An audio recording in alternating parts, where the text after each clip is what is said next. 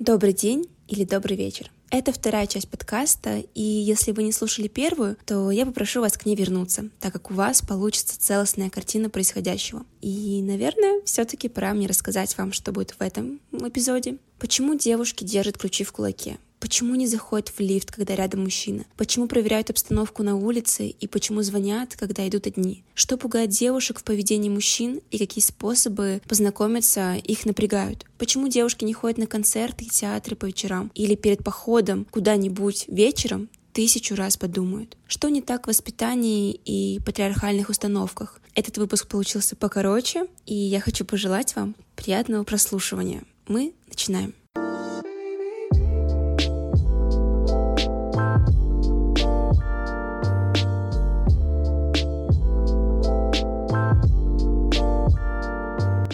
Расскажи, пожалуйста, почему ты решила мне помочь в записи данного проекта? Потому что мне кажется, что важно говорить людям о том, что девушкам не так уж легко просто возвращаться домой, и это ненормально. И так не должно быть просто в принципе, потому что человек по своей сути должен находиться в безопасности. Любой человек — это потребность внутренняя наша, находиться в безопасности. И когда ты постоянно напряжен, когда тебе страшно, и когда ты постоянно оглядываешься, это ненормально. То есть люди не должны так жить в принципе это против нашей природы. Скажи, пожалуйста, у тебя всегда был какой-то страх за свою безопасность, когда ты ходишь по улице днем, ночью? Ну, этот страх был с детства. Его бы не было, если бы, допустим, вот я не жила в маленьком городе, потому что у нас постоянно были какие-то обострения психически больных, то есть маньяков и так далее. И все мое детство, всю начальную школу мама говорила мне, что кричи, Бей по машинам, чтобы сигнализация заработала. Стучись в окна. Кричи, насколько громко ты можешь, вот настолько и кричи. Папа учил каким-то приемам. Если сзади подойдут, если схватят, что делать. Если за грудки берут, если пытаются выхватить что-то. Потом уже, когда старше стало, то уже началось, что иди домой с кем-нибудь, смотри по сторонам, не слушай там музыку, допустим, вот что-то такое. А как ты думаешь, этот страх у тебя привит из-за того, что тебя хотели э, близкие защитить? и как бы просто говорили о том, что какие-то вещи возможны, и лучше делать так и так, чтобы этого не было? Или у тебя есть какая-то своя история? Береженного Бог бережет, что лучше перестраховаться. То есть э, панического страха у меня нет. Я могу спокойно передвигаться, и я, в принципе, каждое время суток, то есть в определенный час я знаю, там, сколько людей будет на улице. Ну, так примерно, это чисто по моему городу. Панически никогда не было такого страха. Я не могу оглядываться, там, допустим, идти. Но была одна история, она мне очень запомнилась.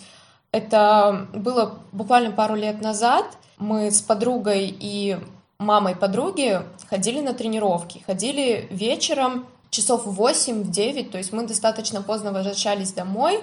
Была уже осень, то есть октябрь, ноябрь, когда рано темнеет. Мы идем вдоль парка, на машине начинают медленно ехать ну, молодые люди. И начинают кричать нам, что девчонки, давайте садитесь с нами, поехали кататься. Мама подруги говорит, что Мальчики, я мама, и я их никуда не отпущу. Если вы хотите повеселиться, то езжайте и веселитесь. Суть в том, что несмотря на то, что этим парням взрослая женщина говорит о том, что отстаньте тут вам ничего не светит, я еще и мама, то есть я никуда их не отпущу. Они ехали за нами очень долго, минут семь, наверное, и заворачивали за нами. Было прям жутко. И я помню, что тогда мы дошли до дома подруги, вышел ее отец, и он уже провожал меня домой. Вот как ты думаешь, они вообще вот с виду адекватные парни? Я вообще, я не знаю. Вот парни считают, что им все дозволено. И это реально у них идет с детства, потому что, ну вот, мне 19 лет, и мне страшно заходить в магазин с маленькими мальчиками, потому что они харкаются, матерятся, они могут тебя спокойно шлепнуть, и ты ничего не можешь ему сделать, потому что он ребенок. И он тебя не услышит, если ты ему да. что-то скажешь. Я еще боюсь ходить в магазины, где, ну, ты знаешь, есть такие лавки фруктовые или просто какой-то обычный магазин продуктов, где заведуют или продавец э, другой национальности. Ты не из Питера? Я вообще я из Казахстана, а так я сейчас живу в Новосибирске. Просто у нас в Питере есть такой рынок, он называется Синой, где там как раз-таки такие лавки, там очень вкусный э, продукты, фрукты, овощи очень свежие, но все продавцы бывает так наглеют, что ой, девушка, вы такая красивая, давайте я вам скидку сделаю или еще что-то. И вот даже сейчас вот я говорю, я вспомнила такую историю, а, буквально там предновогодние дни, и я пошла покупать елку. А это как у нас правило, там у метро стоит человек и много срубленных елок. Конечно, это не экологично, но не знаю, почему я тогда ее купила. И я просто прихожу, выбираю елку, и мужчина, то, также вот продавец другой национальности, он мне говорит, девушка, вы такая красивая, давайте за поцелуй, я вам типа скидку сделаю то есть настолько наглые, что я просто меня настолько это, во-первых, как-то испугало, что я просто ушла в другое место покупать елку, но это очень странно, потому что ты не знаешь, что последует дальше за его какими-то, не знаю, словами, движениями. Я ему сказала нет, но он все равно такой, ну, ну, ну чего, девушка, такая красивая, ла-ла-ла. Это очень странно, и это очень пугает. И ты потом идешь, оборачиваешься, думаешь, не следит ли он за тобой, не идет ли он за тобой. Суть в том, что мы не знаем, как себя повести ты просто в ступор впадаешь, ты не знаешь, что делать. Это вот прям, это страшно. У меня было похоже а, с нетрезвыми людьми. Я как-то возвращалась домой, было достаточно поздно, но вот только-только солнце село, то есть такие сумерки. И я иду, знаешь, такой старый магазинчик, который, вот у него отделка из вот этого битого стекла. Я прохожу мимо этого магазинчика, там стоят два пьяных молодых человека, и я слышу, как они меня обсуждают. У меня, когда я жила у себя дома в Казахстане, у меня были просто огромные массивные такие ключи. Это, это самое прекрасное, что было в моей жизни, мне кажется, по возвращении домой, потому что ты идешь, тебе просто комфортно. Ты знаешь, что вот у тебя есть ключи. Машинально я сжимаю ключи, они начинают спускаться с лестницы. Я думаю, что они сейчас пойдут за мной, и я начинаю очень быстро идти. Все, успела домой, они за мной не пошли, и слава богу. А я в этот момент на самом деле думаю о том, что я, скажем так, вроде, ну, в общем, наверное, живу в не особо благополучном районе, и постоянно, когда иду домой, вижу каких-то непонятных мне людей, я начинаю думать, поскольку я очень худая, и мне кажется, я не смогу как-то что-то им сдать сдачу, чтобы они меня не трогали, то я думаю о том, что я вот возьму эти ключи и сразу, чтобы кого-то обезвредить, сразу в глаз этими ключами. Не знаю почему, но мне кажется, это как-то спасет чуть-чуть, ну хотя бы там, не знаю, на 5 минут он будет немножко обезврежен.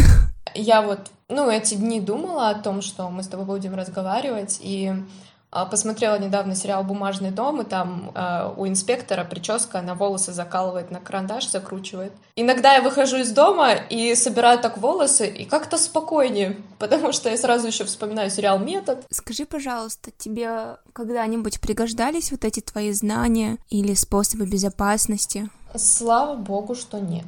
Ну вот единственное там как-то было похоже, что когда машина медленно начинает рядом с тобой ехать, ты просто разворачиваешься, идешь в другую сторону. Она не может поехать против движения. Вот что-то такое было, а так вот, чтобы как-то глобально приходилось отбиваться или кричать, там, звать на помощь, такого не было. И я очень этому рада. Ты просто знаешь, вот я согласна с тобой, это просто моя фраза, не знаю, на все случаи жизни, лучше перебдеть, чем недобдеть.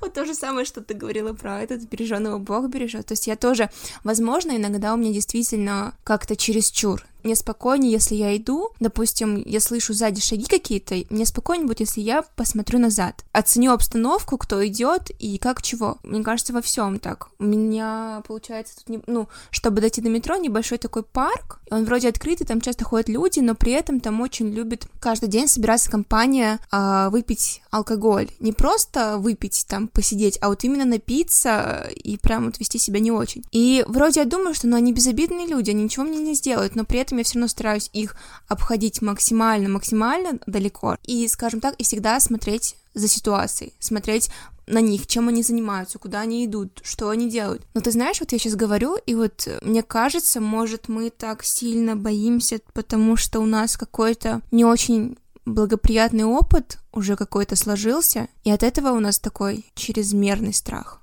По сути, опыта такого яркого нет, просто что это прослеживается через вот наши истории, через истории знакомых. Да даже те же самые парни, им иногда бывает страшно ночью ходить. Сколько я уже с девчонками обговорила, у каждой есть какой-то опыт, возможно, очень такой эмоционально сильный, возможно, не, си... не, не, не такой, но все равно каждый какой-то отпечаток оставляет, и становится страшно. У меня еще очень часто агрессию вызывает вот такое поведение.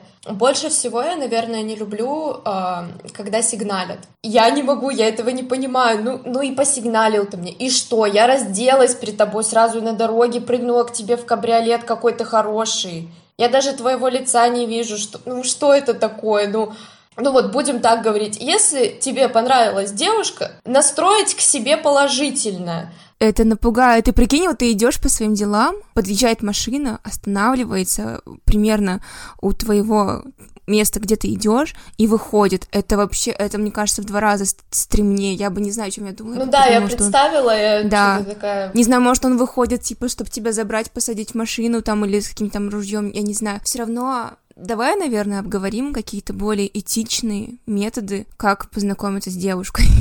Потому что реально вот эти вот подкаты дурацкие, которые, блин, потом ты от них неделями отходишь, и потом постоянно опасаешься всех мужчин адекватных, то в том числе. Это не должен быть резкий комплимент, я считаю. Потому что я, например, очень часто хожу по улице очень хмурая, потому что я в своих мыслях, если ко мне подойдут, типа, а, «Привет, ты такая красивая, можно с тобой познакомиться?» Я такая, «Ты, ты чё, дебил?» То есть я вообще в своих мыслях, я не понимаю, что происходит. А, мне кажется, что нужно подойти и сначала представиться. «Здравствуйте, девушка, меня там а, зовут Андрей. Вы мне очень понравились, и если вы не против, то я бы хотела продолжить наше с вами общение. Вот это огонь, точно, очень тактично и без каких-то... То есть девушка скажет нет, и все, они разошлись. Но мне кажется, все равно как-то лучше такой какой-то контакт, без вот этих вот «Привет, давай познакомимся». Нет? Ну давай познакомимся, ну, ну давай. Да, да, это вообще, это это напрягает. Ты, тебе даже не страшно, тебе смешно с человека, что, ну как бы, ты что, тупой? Я не хочу знакомиться. Когда парни так настойчиво хотят познакомиться, мне кажется, они не думают о перспективе каких-то Они не ищут серьезных отношений. Очень грустно, что наш подкаст как раз-таки будут слушать адекватные парни. Типа это им вообще, мне кажется, не пригодится. Но просто реально, если парню нужно чисто вот чисто вот что-то вот свое удовлетворить, для этого есть специальные, блин, профессии, специальные номера телефонов, почему нельзя туда сгонять? И, и еще, ребята, блин, у вас есть руки, успокойтесь уже и сделайте все это самостоятельно. Да, еще а... можно купить яйцо Тенга. Да, кстати, да. И вроде бы оно недорого стоит. Да. Тогда а скажи, пожалуйста, что тебе приходится делать, чтобы чувствовать себя в безопасности? Я никогда не прибегала вот э, к баллончикам или карманным ножам, хотя у меня был э, знакомый, он прям специалист, он объяснял, что вот такого размера лезвия это типа является орудием для самообороны. А, но, во-первых, когда ты в панике, ты можешь его повернуть не той стороной, и тогда ситуация заиграет совершенно другими красками. То есть э, а с ножом то же самое. Мужчины, они а, из-за того, что они там занимаются спортом, из-за того, что они видят в видеоиграх, как правильно держать нож, понимают, как им защищаться. Поэтому парни часто с собой носят вот эти вот а, ножики для того, чтобы, если что-то случится, можно было себя защитить. А мы не понимаем, как это делать. То есть я, если возьму в руки нож, то я его возьму либо так, как надо нарезать что-то, либо я его возьму, то есть в обратную сторону, как э, в фильмах показывают, что вот так вот прокалывают сердце, вот что-то такое, но это ненормально. И плюс, знаешь, просто если девушка защитится ножом и ударит мужчину, то, к сожалению, да, государство на стороне мужчины, потому что она, что она сделала? Она причинила, как называется, рану, нанесла человеку с кровью и прочее, прочее. Все. Кого посадят?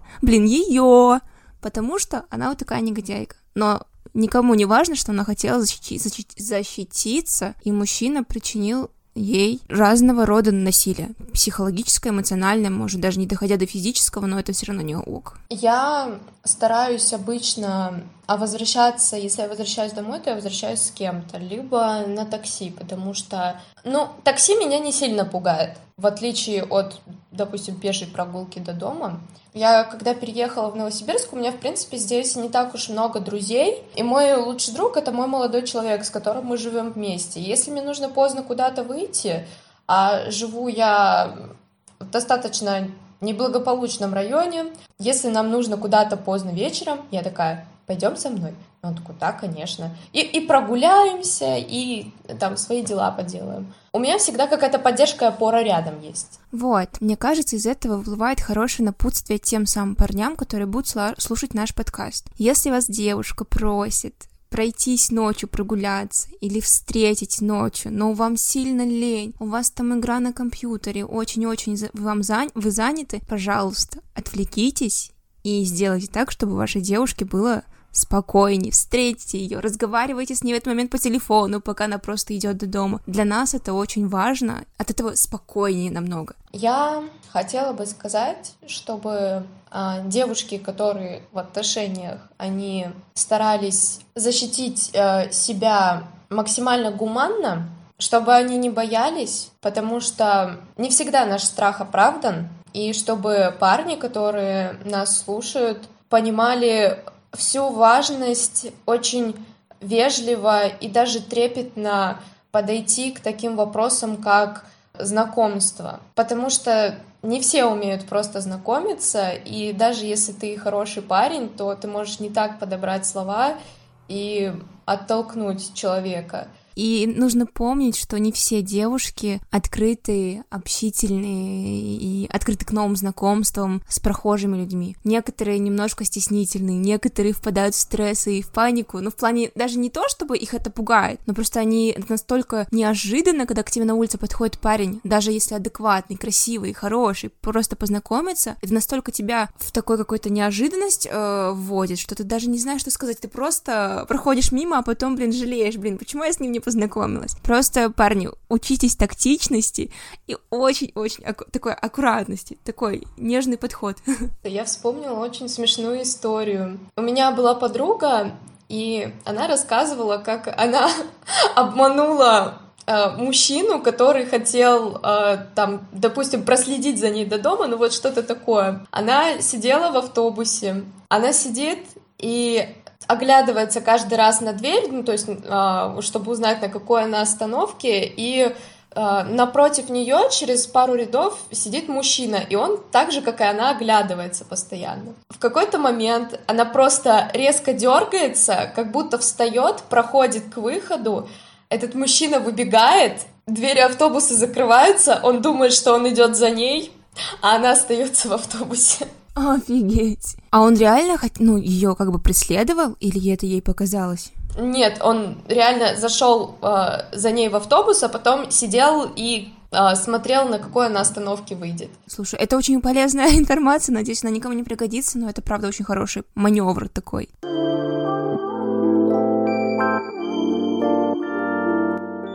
Мне кажется, это дело даже не только в таких вот именно пьяных людях, но есть обычные парни, умные, красивые, здоровые, но которые делают иногда такое, ну, то есть ты просто, допустим, проходишь мимо, и вдруг он там, я не знаю, о, какая красотка идет. Кто-то может даже просто в шутку шлепнуть по попе проходящую девушку. А потом для девушки это такой стресс, и это так заседает в голове, и что самое плохое, что нам потом приходится думать, а как я одета, как я выгляжу, а не вызывающий ли я выгляжу. Хотя по факту мы можем выглядеть как мы хотим, и это не повод, чтобы к нам приставать и как-то нас, не знаю, обзывать, задевать и прочее, понимаешь? Да, и вот даже некоторые парни, они как бы пытаются оправдать такое поведение сами у себя или у других парней, Но дело-то в чем? Если парень хочет познакомиться, ну какой нормальный парень будет ночью знакомиться? Ночью именно вот такие люди, кто неадекватно себя ведет. Мне кажется, это нездорово. Но у них, наверное, тоже какие-то причины такое поведение. Может быть, там родители у них какая-то совсем патриархальная семья, где мужчина себе все позволял, вот он насмотрелся и так же себя ведет. Вот скажи, ты всегда у тебя была такая вот такой страх, или он когда-то в какое-то время появился? Ну нет, конечно, он не всегда был. Я думаю, что это с детства пошло, потому что у меня давно такие случаи приключались, где, может быть, не нужно было бояться, но все равно было страшно за то, как себя вели мужчины и что они могут со мной сделать. Я понимаю, что я слабее, я ребенок, что я сделал против мужчины. Хотя, честно говоря, сейчас этот страх стал не намного меньше. Мне кажется, сейчас он как будто бы еще больше. Ну, я не знаю, как у тебя, но я бывает просто иду днем по улице, и мне все равно страшно. Там я, я смотрю на свой внешний вид. Если у меня юбка какая-то не такая, или вот сейчас жарко, вроде хочется одеть какой-то топ, но когда беру этот топ, и потом чувствую себя очень некомфортно, потому что мне кажется, что каждый мужчина на меня смотрит и что-то хочет сделать. В случае с такой, ну, с одеждой, которую наше общество не очень принимает, я считаю, что все-таки дело в обществе, а не в мужчинах, потому что те же бабульки могут смотреть на тебя и осуждать за то, что на тебе полупрозрачный топик какой-то. Хоть он и будет длинный, но для них он прозрачный. Ну и даже может быть, это потому, что Россия такая, все тут такие, но даже те, кто за собой не следит, умудряются следить друг за другом, осудить как-то что-то сказать, намекнуть как-то очень грубо. Да, но просто знаешь, грустно от того, что в этой ситуации страдают большинство девушек. Ты носишь с собой баллончик какой-нибудь газовый, перцовый, что-то такое? Баллончик я не ношу, но я бы хотела когда-нибудь приобрести или чтобы кто-то подарил, намекаю парню Это... периодически на электрошокер или баллончик какой-то. Но электрошокер, по-моему, нельзя. А ты можешь сказать какое-то пожелание мужчинам, парням, как бы ты хотела, чтобы они относились? Прохожие просто на улице. Я бы хотела, наверное, чтобы не, не то, чтобы воспринимали нас как таких же полноценных членов общества, но хотя бы, чтобы не пугали своим поведением, своей навязчивостью какой-то, не кричали из машины «Эй, девушка, давай познакомимся!» или подойди сюда. Но это очень пугает и, и действительно, мне кажется, откладывает отпечаток на памяти, на сознании. Ты же потом это все про, проигрываешь у себя в голове. Просто вести себя адекватно, быть человечней. А ты можешь тогда еще описать, какое поведение в проходящих мужчинах для тебя ну, пугающе. Вот ты сказала, вот на машине там кто-то останавливается, потому что у меня такая же история была. Мы просто с подругой гуляем, и машина останавливается. Ой, девушки, вы такие красивые, вас подвести, но это жестко. Вот можешь сказать, какое поведение тебя пугает в мужчинах? Когда они не реагируют на мой отказ, а продолжают или еще с большим интересом как-то пытаются проявить свое желание познакомиться или, или действительно напугать. Я ведь не знаю, что у них в голове. Как-то случай был, мужчина, он открыл дверь машины, и он выбежал за мной. Это было вот года два назад. Спасибо, близко был дом, но просто я очень испугалась, потому что вот он же сейчас затащит машину. Это было ужасно. У меня очень много таких случаев. Я действительно боюсь неадекватных мужчин, но чаще всего это все-таки пьяные мужчины. Ты знаешь, вот ты сейчас рассказала, вот я просто... Это странно, но вот я вот сейчас записываю вот с девушками, вот и с тобой тоже вот подкаст, и вот каждая рассказывает свою историю, и у меня прям какие-то флешбеки, я столько вспоминаю, и это прям... Вот ты сейчас рассказала про машину, я тоже вспомнила историю. Я так понимаю, видимо, мозг хочет эти все негативные и страшные моменты закрывать. И я вот вспомнила, что как-то мы в деревне гуляли с девочками, мы тогда были подростками, просто гуляли, слушали музыку, и, получается, остановилась машина с парнями. Ну, они, знаешь, просто ехали-ехали, увидели красивых девочек на дороге, такие, о, резко остановились, и такие, о, девушки, можно с вами познакомиться, что-то такое. И я настолько испугалась, что я просто взяла и побежала. И девчонки за мной тоже побежали. Но при, про, проблема в том, что пока мы бежали, машина поехала за нами. И вот тоже ты говоришь, хорошо, что рядом был там дом подруги, мы забежали во дворы, эти пересидели там, и машина там типа нас не нашла и уехала дальше. Но ладно, подружка, она ушла домой к себе, да, а нам еще нужно в другой дом идти, типа, пешком. И это было настолько страшно, и там, получается, был центр в деревне такой, и мы с подругой идем, и понимаем, что машина стоит вот в этом центре, они там что-то тусуют, пиво пьют. И мы просто по кустам и прям до дома шли и вообще просто бежали в каком-то лютом страхе, что нас могут догнать, преследовать или еще что-то. Хотя при этом для этих парней такого типа нет. Ой, мы хотели познакомиться, да что-то такое, все, они убежали, ну все, мы забыли и пошли там тусоваться, понимаешь? А для девчонок это очень такой стресс и не просто на какой-то час-два, а на какой-то определенный отрезок жизни, что очень грустно на самом деле. Боже, сейчас говорю, даже плакать хочется. Мне тоже, меня затрясло прям, я как будто все это пережила заново. Я ведь не обсуждала эту ситуацию ни с кем, я только сейчас начала это все вспоминать, потому что в тот день как-то не удалось обсудить, а потом забылось, потому что, ну, много раз подобное повторялось. И вот я поняла, что очень важно это обсуждать с парнями. Вряд ли они сами до этого догадаются, что страшно, пока подобное не переживут. А кто начнет останавливаться на машине и кричать парню? Хотя, конечно, умельцев много разных, но нужно все-таки с ними нам самим это еще обсуждать. Ну, для этого этот подкаст я решила создать, чтобы девушкам сказать, что они не одни, что с ними все хорошо, что все нормально, к сожалению, что да, все боятся, а парням показать, что, блин, ну, парни, успокойтесь, ваши эти, не знаю, прохожие, девушка красивая, ой, какая там, какой-то звук издают, там, типа, ужас. Это так пугает и так напрягает, это правда. Это унижает. Неужели он думает, может каким-то цоканем подцепить кого-то? Я на вот животных так подзывают. Как можно девушке и она подойдет, она же не кошка, это что такое? Просто знаешь, я тоже, когда подходит незнакомый мужчина, у меня нет какого-то доверия к этому человеку. Я сразу думаю почему-то об этом, что у него есть определенная цель. А типа знакомиться как-то, не знаю, для меня нормально, типа, если там в кругу знакомых, друзей, как-то так. Либо же, ну, допустим, в тех же социальных сетях, когда ты общаешься, общаешься, и вроде у тебя постепенно к этому человеку доверие растает. А так с улицы. Ты можешь сказать какое-то напутствие мужчинам?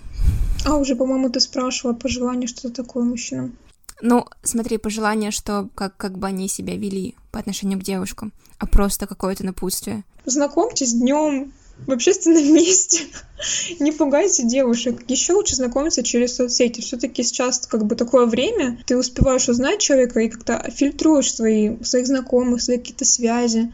Не подпускаешь к себе каких-то извращенцев. Ой, их так много сейчас. Ой, у меня, не знаю, сейчас мы разговариваем с тобой, у меня столько всего в голове возникает. Все флешбеки, наверное, вспомнила. Я, наверное, не буду говорить имен, но была такая история у моих знакомой, она просто шла ночью домой, и ей на пути встретилась компания мужчин. И мужчины парочку хотели вот именно то, о чем мы не любим говорить. Ну, типа, ну, самое страшное, вот это вот, понимаешь, да? Там один мужчина оказался адекватным, и он сказал, да нет, давайте не будем. И типа, если бы не этот мужчина, было бы, ну, очень плохо, понимаешь? И таких вот придурков хватает по городу. Я хочу еще рассказать одну историю. Я не знаю, сколько она будет здесь уместна. Это скорее больше относится к педофилии, наверное, но мне повезло столкнуться с таким, ну, не прям конкретно, мне хватило ума сказать, что мой отец рядом, хотя это было не так. В общем, мы были на море с, с родителями, все, с, ну, с мамой, то есть, и с братом, и там был какой-то мужчина, он был в кепке и в очках. Я вот мне кажется, это был какой-то вот, ну, как намек на то, что не стоит с таким человеком скрытным пытаться разговаривать, общаться.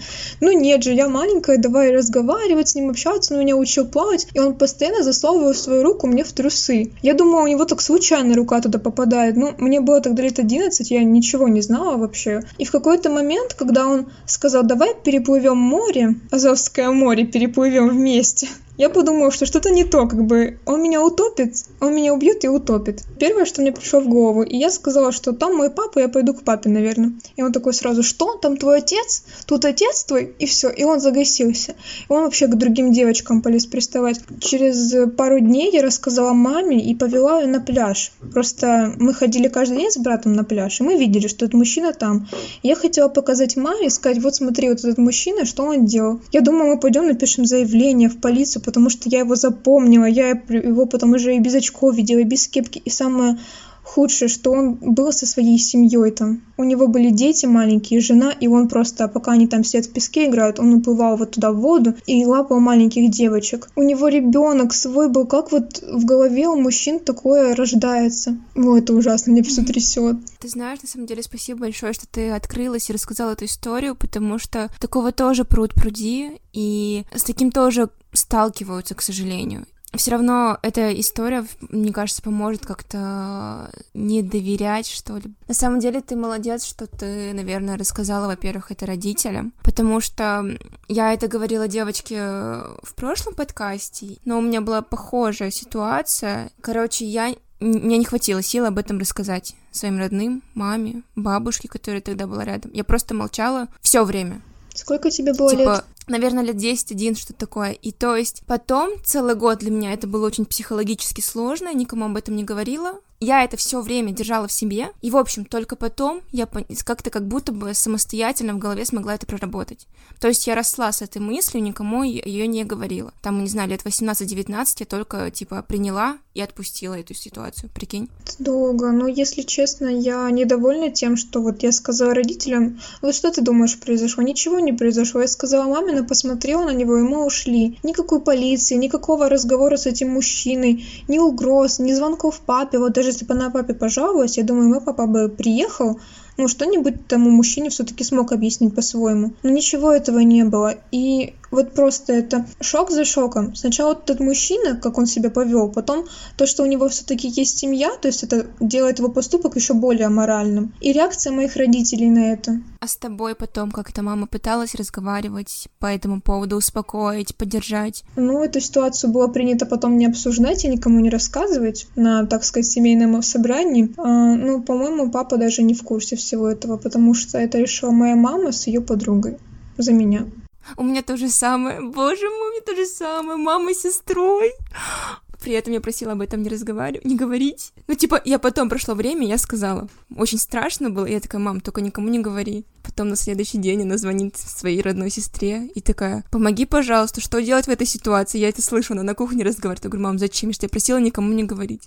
Но она же твой родной человек, она тебе плохо... Боже мой. Давай тогда скажем напутствие э, мамам, папам, если, не дай бог, такое произойдет, если ребенок откроется и расскажет историю, как бы ты хотела, чтобы родитель на это отреагировал и поддержал? Я не знаю, как тогда. Может быть, тогда мне было бы очень сложно все, но какое-то чувство справедливости проснулось во мне. Я хотела, чтобы его посадили. И я сейчас считаю, что это правильно. Ну, мне кажется, это ненормально. Он же других девочек, он при мне пошел лапы других девочек. То есть, я не знаю, вот, ну, хватило бы ума другим девочкам схитрить, чтобы как-то выкрутиться из этой ситуации или нет. В общем, я считаю, что роль матери в этой ситуации была максимально помочь, проявить свою как бы эм, здесь как бы еще и долг не только как родителя, а как гражданина, который увидел подобную ситуацию, сообщить в полицию. Ну и потом не осуждать ребенка, не говорить ему молчать об этой ситуации, а поддерживать. И не знаю, и мне тогда нужно было успокоиться. В общем, мне нужно было, чтобы меня пожалели. Наверное, всем да. девочкам в этой ситуации этого хочется. Просто у нас с тобой м- близкая и похожая тема. Я не знаю, как ты, но для меня это было очень психологически сложно. И мне кажется, важно бы, если бы я, во-первых, по-хорошему об этом, наверное, сказать, своим близким. Понимаешь, тут уже еще неизвестно, как э, человек в стрессовых ситуациях реагирует. Мой мозг решил молчать и никому не говорить. Ты решила сказать. То есть тут не, не, непонятно, как еще отреагирует в стрессовой ситуации организм, но мне бы хотелось, чтобы, во-первых, я об этом рассказала сразу, и чтобы меня поддержали и сказали, Ань, все хорошо, потому что я не знаю, что мной тогда движило, почему я не хотела об этом говорить, но мне было правда страшно, я думала, что меня будут ругать. Я думаю, что все-таки ругать в консервативной семье могут за такое. Мол, ты да. что, не могла подумать своей головой, что это незнакомый мужчина, или что они тебя зовут там из машины, оденься по-другому.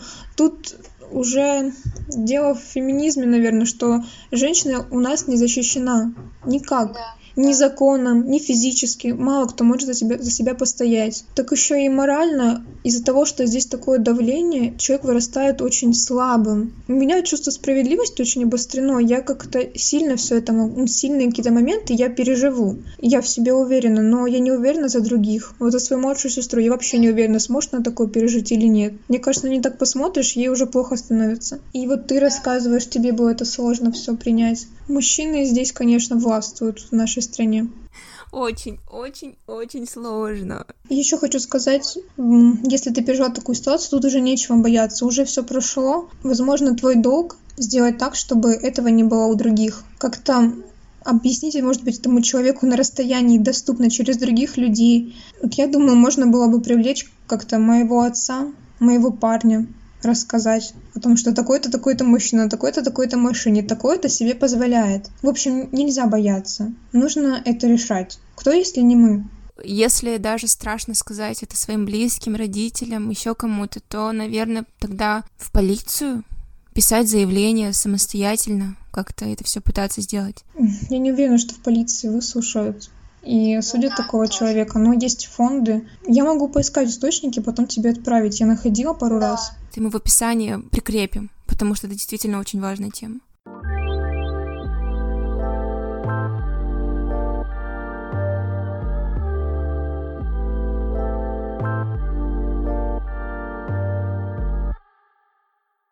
Спасибо большое, что прослушали этот выпуск до конца. В описании выпуска оставила сайты поддержки, которые упоминались в эпизоде. Мне будет очень приятно, если этот выпуск вы поможете мне распространить и чтобы его послушало больше людей, потому что этот проект, еще раз хочу напомнить, для меня очень важный, это для меня впервые. И мне кажется, поскольку этот проект очень тяжелый эмоционально и физически в плане редактуры, то не знаю, в скором ли времени я повторю такое, будет ли у меня такое похожее. Я хочу еще сказать, что я не ухожу надолго. Выпуски будут, гости новые будут, но просто не так часто, как это было раньше. И не забывайте про мой инстаграм, он будет в описании. Я там намного чаще появляюсь. И просто хочу пожелать вам хорошего дня, хорошего вечера и до новых выпусков. Пока.